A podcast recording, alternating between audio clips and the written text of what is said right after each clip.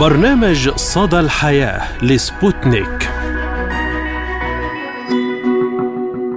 مرحبا بكم مستمعينا الكرام في حلقة جديدة من برنامج صدى الحياة أقدمه لكم اليوم أنا عماد الطفيلي. وأنا فرح قادري نتحدث اليوم عن مواضيع متنوعة وأهم الأخبار التي كانت الترند لهذا الأسبوع ونبدأ الحلقة بموضوعنا الرئيسي عن ظاهرة إطلاق العيارات النارية في لبنان بشتى المناسبات وتداعياتها السلبية على أمن وسلامة اللبنانيين وخاصة فئة الأطفال.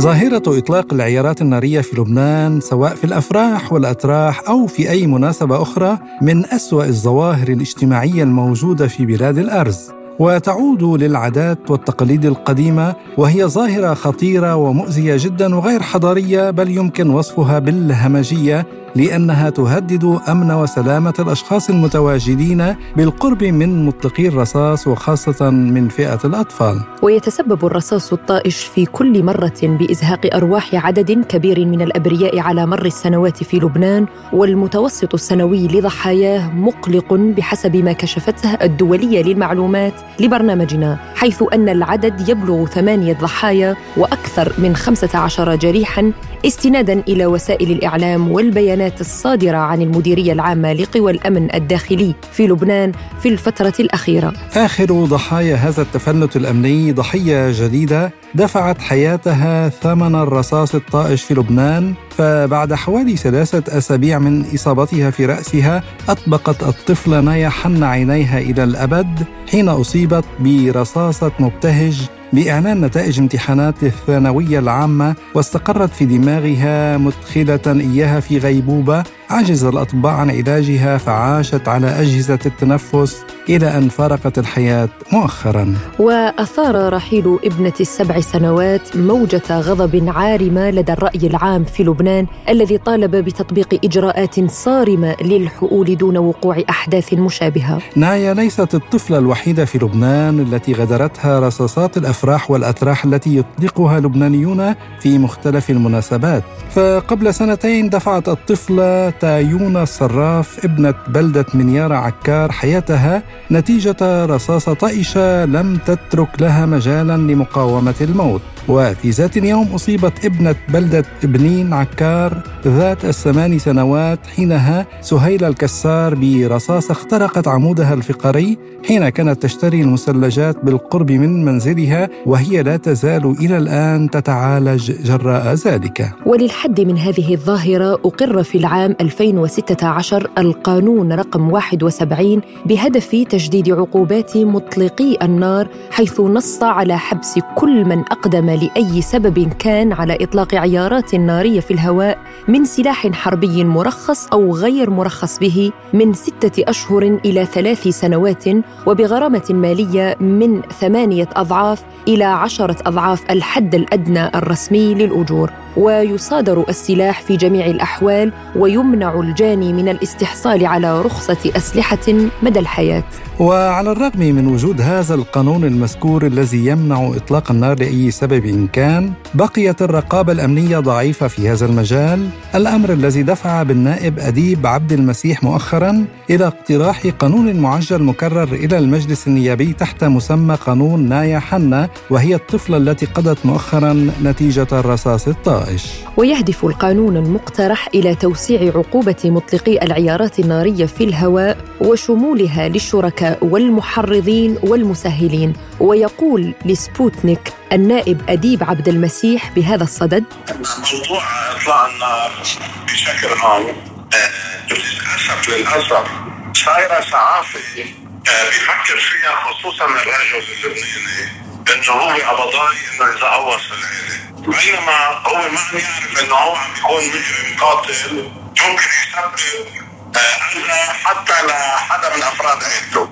إذا الشيخ المتفلت هو موضوع لكن خطر جدا بلبنان وله موضوع وحده لكن بما خص بموضوع اطلاق النار لازم يعني صار الوقت إنه الواحد يغلظ أو يعلي سقف العقوبات بالقانون الحالي الموجود ويزيد عليه إشراك الشريك والمتسبب والحامي والمخطط والمزود لمطلق النار. طبق هون نحن زدنا العقوبات. بطريقة ما بقى في القاضي على ذوقه يحدد مدة العقوبات يعني كان كان يقولوا أقصاه مثلا سنتين. ونأتي شهر أو شهرين آه، بمجرد يجي ضغوط سياسية. أما هلأ ما بقى في نحن عملنا يعني أقله بلشنا من تحت. أوكي.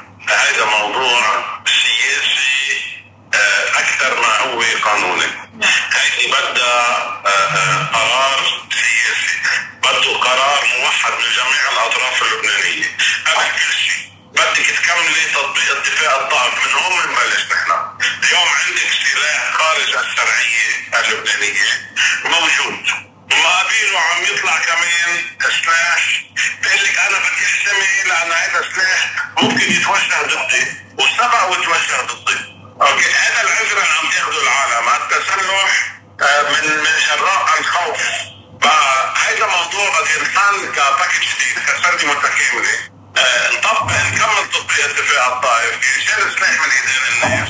على كل الأراضي اللبنانية بدون استثناء. وللإضاءة أكثر على هذا الموضوع نستضيف من بيروت الباحث في الدولية للمعلومات الأستاذ محمد شمس الدين. أهلا ومرحبا بك أستاذ محمد ضيفا عزيزا في حلقة اليوم من البرنامج. ونسألك إلى ما تعود ظاهرة إطلاق النار في لبنان وكم بلغ عدد ضحاياها لحد اليوم؟ ظاهرة إطلاق النار هيدي عادة قديمة جدا. وكتار خصوصي بال بال بالأرياف والقرى البعيدة بيعتمدوها سواء إذا توفي شخص أو تزوج شخص أو نجح شخص أو نجحت عملية وبالتالي صار تقليد اجتماعي. لكن اللي حصل بالسنوات الأخيرة أنه هذا السلاح صار منتشر كثير وبطلت محصورة بمنطقة صارت كل المناطق عم تقوم بهذا العمل في ظل وجود دعم سياسي وحزبي اللي بيحملوا السلاح. فهن بيقدروا يطلقوا الرصاص ابتهاجا أو حزنا من دون ما يخافوا أي عقاب. وخصوصي من اللافت إنه أحيانا بيكون في تشييع شخص آه، والقوى الأمنية موجودة. بنشوف في إطلاق رصاص يعني من دون ما يجوا يلقطون لأنه اليوم القانون واضح هذا جرم يعاقب عليه القانون اللي رقمه 71 سنة 2016 مقر هذا القانون. هذا جرم. إذا أنت بس أطلقت الرصاص بيعاقبك من الحبس من ثلاث أشهر لسنة مع غرامة إذا أدى إطلاق الرصاص إلى حدوث وفاة لا سمح الله بحاكمك من من 10 سنين ل 15 سنة أشغال شاقة وبغرامه 20 ل 25 ضعف الحد الأدنى للأجور، اذا هيدي جريمة وبالتالي في تهاون وتساهل بمعاقبة المجرمين، آه، هلأ الخطورة وين؟ إنه أخذنا نحن من 2013 لحد 2023 هلأ مع وفاة الطفله الأخيرة بالحدث. متوسط الجرائم القتل يعني اللي عم يموتوا بنتيجة إطلاق الرصاص هو ثمان أفراد سنويا، في عندنا 150 شخص عم يصابوا بجروح مختلفة، 15 من بيناتهم جروح خطرة، يعني في عندنا تقريبا 23 شخص عم يتضرروا فعليا من هذا الأمر ولحد الآن القوى الأمنية والقضاء عاجز عن ردع هيدي الجريمة اللي عم ترتكب بحق اللبنانيين. طيب أستاذ محمد يعني هل برأيك العقوبة المدرجة اليوم في القانون اللبناني على مطلقي النار تردع هذه الظاهرة بشكل فعلي أم المسألة بحاجة إلى تشديد لهذه العقوبة؟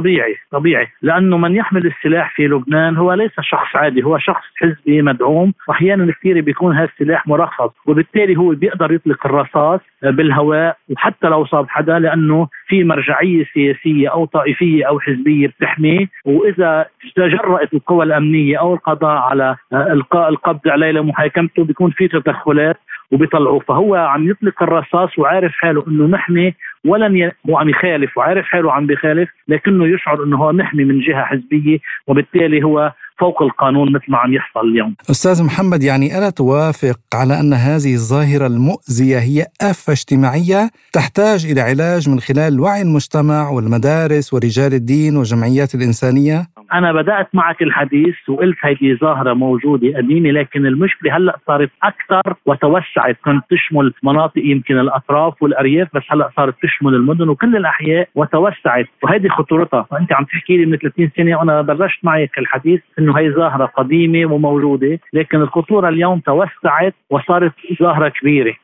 اليوم إذا كان في عندك بالماضي آلاف الأسلحة أو بوريد السود اليوم صار عندك عشرات الألاف. يعني نحن بنعرف إنه بالفترات السابقة كان يمكن مش هلأ من بعد التسعينات كان في بفترة معينة خمسين ألف ترخيص سلاح غير السلاح غير المرخص فبالتالي الخطورة اليوم إنه هذا السلاح صار موجود منتشر بكثره والحمايه كبرت، بالماضي يمكن كانت حمايه حزبية محدودة أو عشائرية، اليوم صارت الأحزاب أقوى من الدولة مع الأسف وصارت عم تحمي هودي المرتكبين، أكيد في عندهم دور لكن المشكلة إذا أنت كنت عندك مساله سلاح وتشعر إنك أنت غير ملتزم وغير خاضع لأي رقابة فما بينفع أي توجيه أو أي أو أي آه، تعميم. لا شك إنه العقوبة الرادعة وتنفيذ العقوبة هي اللي بتردع لأنه هيدي الطريقة بالوعي ما عادت تفيد قدام هذا الإجرام اللي عم تشوفه أنت خصوصا أنت عم بحكي قدام أشخاص بيعتبروا حالهم فوق القانون وأقوى من القانون وأقوى من الدولة. هيدي هي الخطورة. فالوعي بيكون إذا إنسان ما بيعرف الإنسان بيعرف لكنه هو مدعوم وبالتالي مش مستعد يلتزم بالقانون. إنه هذا ضرر عليه وهذا ضرر على المحيط تبعه ممكن إطلاق الرصاص يصير حتى قريب منه بس هو مش قابل يلتزم لأنه شاعر إنه هو فوق القانون طيب برأيك يعني ما هي الإجراءات المطلوبة للحد من هذه الظاهرة السلبية في المجتمع اللبناني؟ لا هلا هيدي التقاليد أوكي بدها وقت يمكن ننهيها بس أنا عم أقول إنه بنقدر بالمرحلة الأولى أول شيء تشديد العقوبة هيدي واحد المرحلة الثانية الحد من انتشار هذا السلاح والمرحلة الثالثة واللي هي موجودة بس ممكن بتكون صارت مكملة هي نشر الوعي لأنه الوعي أصلا موجود بس مش عم يردع فأنا برأيي الأول خطوة هي تشديد العقوبة وإلقاء القبض على المرتكبين. يعني أنت كيف بتقبل؟ في قانون يمنع إطلاق ويجرم إطلاق الرصاص بالهواء وفي قوى أمنية عم تحضر عزاء أو أو أي شيء وشايفه إطلاق الرصاص مش عم تعمل شيء، يعني لازم نطبق القانون ونشدد بتطبيقه. هيدي نقطة، وحتى اليوم في بعد حادثة مقتل الطفله يانا الأسبوع الماضي تم تقديم قروح اقتراح قانون لتشديد العقوبة. إنه ما تكون 15 سنة أشغال شاقة. يمكن توصل للإعدام لأنه هذا ظلم هذا استهتار بحياة المواطنين. فتصور انت طفلة اللي صار الأسبوع الماضي السبت الماضي توفت البنت اللي قبل بأول الشهر بأول آب كانت بكولوني شخص آه، نجح ابنه اخيه بالشادي أطلق الرصاص وقضى على هيدي الطفلة. نعم نشكرك الباحث في الدولية للمعلومات الأستاذ محمد شمس الدين. كنت معنا من بيروت. شكرا جزيلا لك على هذه المداخلة القيمة. أهلا ومتابعة لهذا الموضوع نستمع إلى مداخلة الباحث الاجتماعي الدكتور فؤاد خشيش. ظاهرة إطلاق آه، النار آه، يعني آه، في لبنان هي عادة قديمة. حتى قبل قبل مراحل الحرب يعني حيث كان يسيطر إذا يعني هيك صح التعبير قبضيات الأحياء. يعني مثلا ليلة رأس السنة كان يعني يكون في هناك تهيئة يعني قبل الساعة 12 بدقائق وأثناء يعني الاحتفال بليلة رأس السنة. كانت محصورة بأفراد معينين يعني كانوا يسمون أنذاك كما قلت قبضيات الأحياء. وامتدت هذه الظاهرة ثم جاءت الحرب الأهلية وهنا عندما تم اقتناء السلاح ويعني فتح آه، الباب على مصراعيه. بمعنى أنه آه، يعني عند يعني مقتل أي شخص أو استشهاد أو ولادة أو إلى آخره أيضا بدأ تبدأ عملية إطلاق النار أو حتى النجاح في الامتحانات الرسمية آه، المتعددة أيضا تبدأ بإطلاق المفرقعات وتمتد إلى إطلاق الرصاص لمن يعني لديه سبيل أو كان يملك هذه الجرأه وهذه ظاهرة يعني بتنم عن ظاهرة التخلف ليس يعني ظاهرة صحية في مجتمع. وإلى أسباب الكثيرة حتى أحيانا يعني بالفترات الأخيرة أنه بتم إطلاق النار بتكون القوى الأمنية موجودة ولا تحرك ساكنا. يعني وهيدي ظاهرة من الصعب كبحة. لأنه الآن في غياب الدولة غياب القوانين وغياب التشريعات هذه أولا. ثانيا من يملك القدرة؟ يعني على ملاحقة مطلقي النار. يعني الرصاص الرصاص الطائش أصبح يصيب العشرات. يعني وهذه ظاهرة كثير خطيرة. يعني من يعوض مثلا أهالي الضحية؟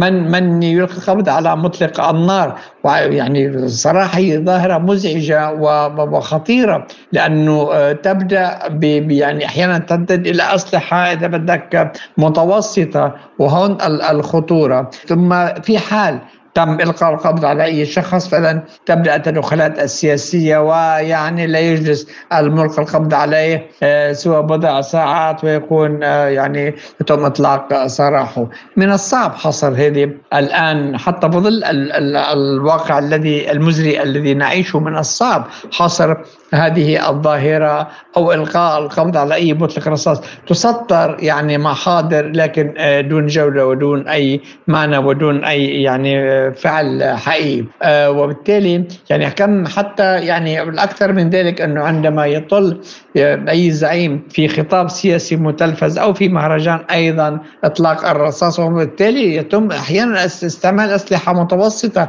حول الخطورة يعني تنفجر وبالتالي أحيانا ببعض الأحيان تسبب الرعب. يعني في ناس ما تتحمل لأنه آه، يعني إلى انعكاس من الحرب الأهلية.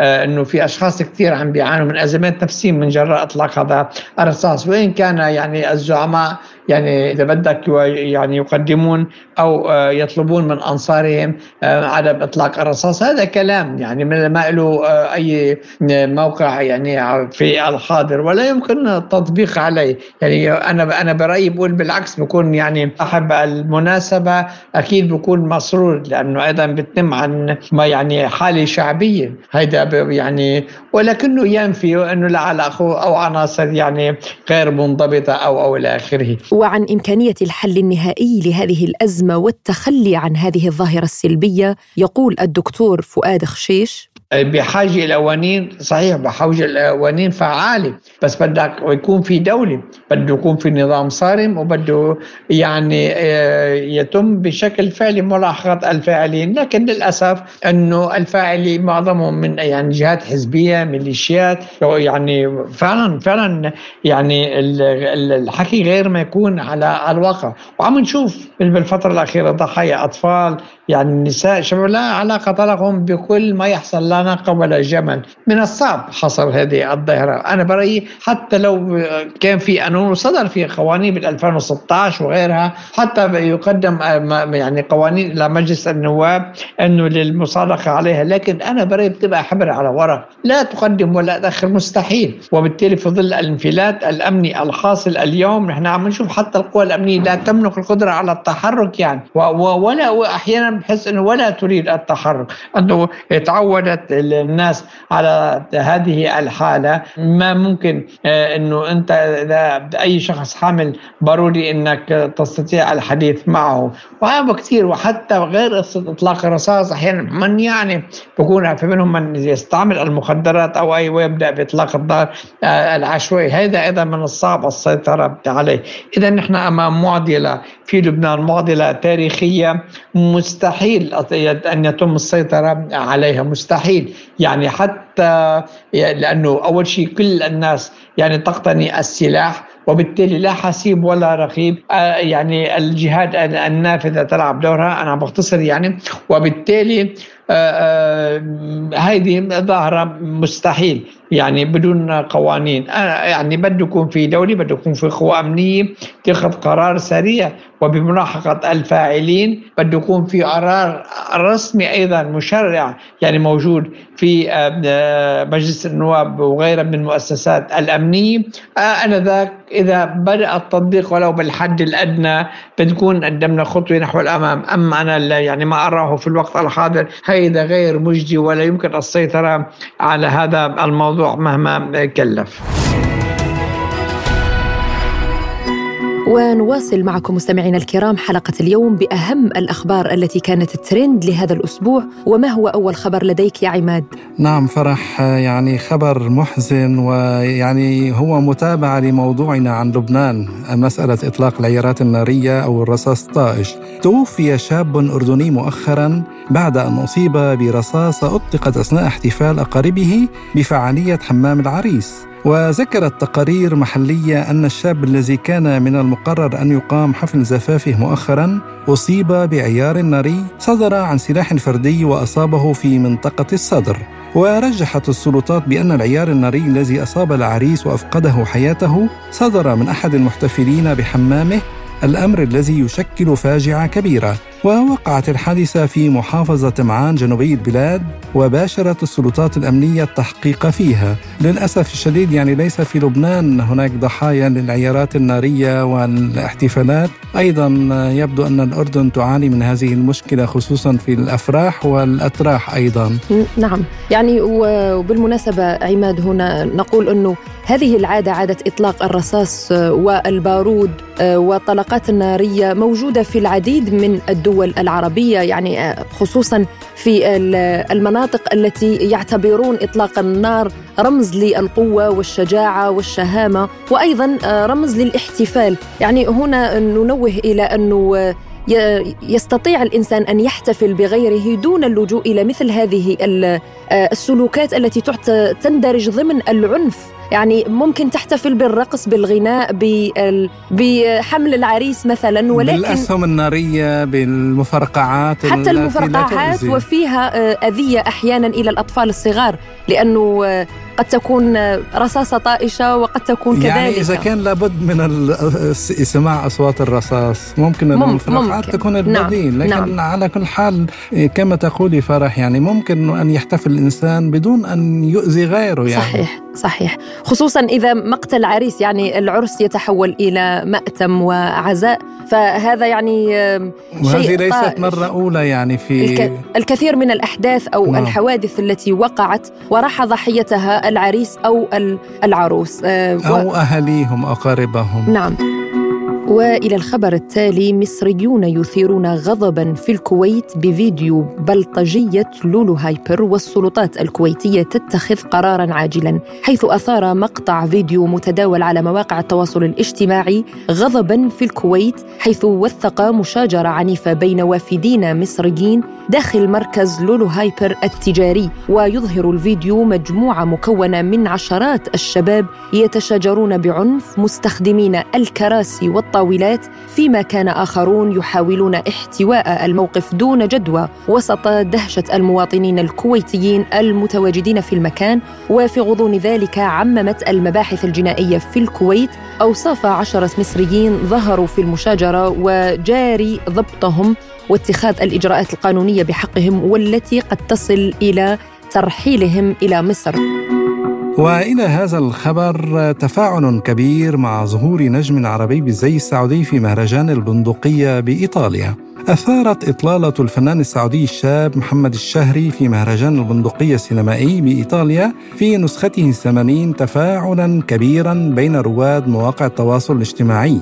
وظهر الشهري في مقطع فيديو متداول وهو يسير على السجاده الحمراء ويرتدي الثوب والشماغ ورداء الجبة من ماركة كورموز وقال عبر حسابه على إكس اخترت الإطلالة الأولى تكون تعبر عن الثقافة السعودية بالجبة والتي تعتبر مستوحاة من التراث القديم لمنطقة البادية ومن براند سعودي والنظارات من العالمية ديور. وانهالت إشادات المعجبين ومنهم من قال إطلالة ذكية وجميلة هيبة أبدعت كالعادة محمد الرهيب والله فخر السعودية كلها ولد العم.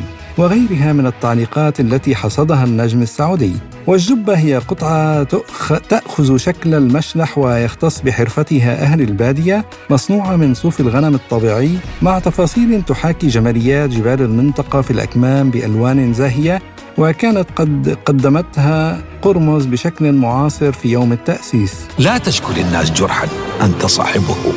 لا يؤلم الجرح إلا من به ألم شكواك للناس يا ابن الناس.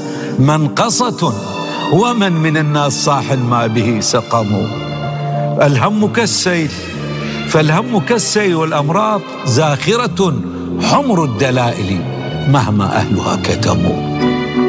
توفي الشاعر العربي كريم العراقي عن عمر 68 عاما في العاصمة الإماراتية أبو ظبي بعد صراع طويل مع المرض. وكتب الفنان العراقي كاظم الساهر على صفحته الصديق ورفيق الدرب الأستاذ كريم العراقي في ذمة الله إنا لله وإنا إليه راجعون ونحن بدورنا ننعي وفاة الشاعر العربي كريم العراقي رحمه الله تعالى وأسكنه فسيح جناته. الله يرحمه. وولد كريم الكريم العراقي في الثامن عشر من فبراير عام 1955 ويعتبر من الشعراء العراقيين المعاصرين وتحصل على دبلوم علم النفس وموسيقى الأطفال من معهد المعلمين في بغداد عمل معلما في مدارس بغداد لعدة سنوات ثم عمل مشرفا متخصصا في كتابة الأوبريت المدرسي وبدأ الكتابة والنشر منذ كان طالبا في المدرسة الابتدائية في مجلات عراقية عديدة منها مجلة المتفرج، الراصد، الإذاعة والتلفزيون، وابن البلد، ووعي العمال، ومجلة الشباب. وغادر العراقي مطلع التسعينات بدعوة عمل في مدينة سوسة التونسية، ثم بدأ يتنقل بين الدول العربية. ويعتبر كريم العراقي أحد أبرز الذين كتبوا اغان للفنان العراقي كاظم الساهر. رحمه الله تعالى وأسكنه فسيح جناته. أكد نائب وزير الثقافة الروسي أندري ماليشيف أن فيلمي هوليود باربي وأوبنهايمر يتناقضان مع أهداف حماية القيم الروحية والأخلاقية الروسية. وفي الأول من أغسطس بعث البرلمان الروسي برسالة إلى رئيس الوزراء الروسي ميخائيل ميشوستين اقترح فيها على الحكومة فرض الترخيص الإجباري على عرض الأفلام من الدول غير الصديقة ولا سيما فيلمي هوليود باربي وأوبنهايمر. وجاء في رد ماليشيف نرى أن فيلمي باربي وأوبنهايمر اللذين عرضا في روسيا لا يتفقان مع الأهداف والمهام التي حددها رئيس البلاد للحفاظ على القيم الروحية والأخلاقية الروسية وتعزيزها.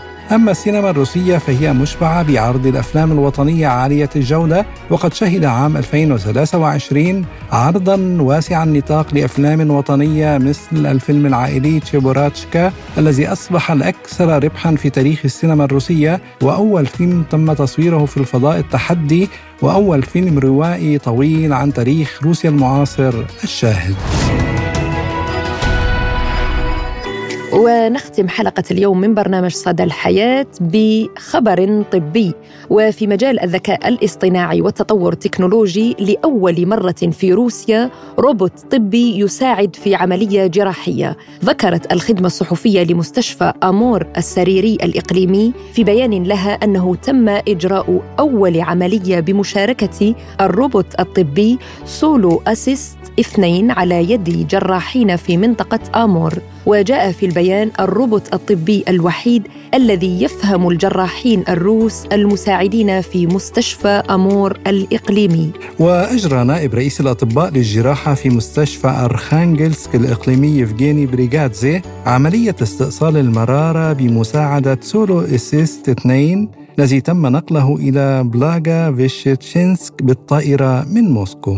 وكان الطبيب بريغادزا أول من قدر فاعلية الذراع الآلي ويتم التحكم في الروبوت عن طريق عصا التحكم والأوامر الصوتية. وأوضح الأطباء في المستشفى أن التحكم الصوتي فعال فمثلا قول كلمة سولو يمين سوف يتحرك المنظار في الاتجاه المشار إليه. ويتيح لك الروبوت بتحرير يد واحدة ما يزيد من كفاءة العملية. وتم إجراء العديد من التدخلات الجراحية وأمراض النساء العامة في الفصل الرئيسي.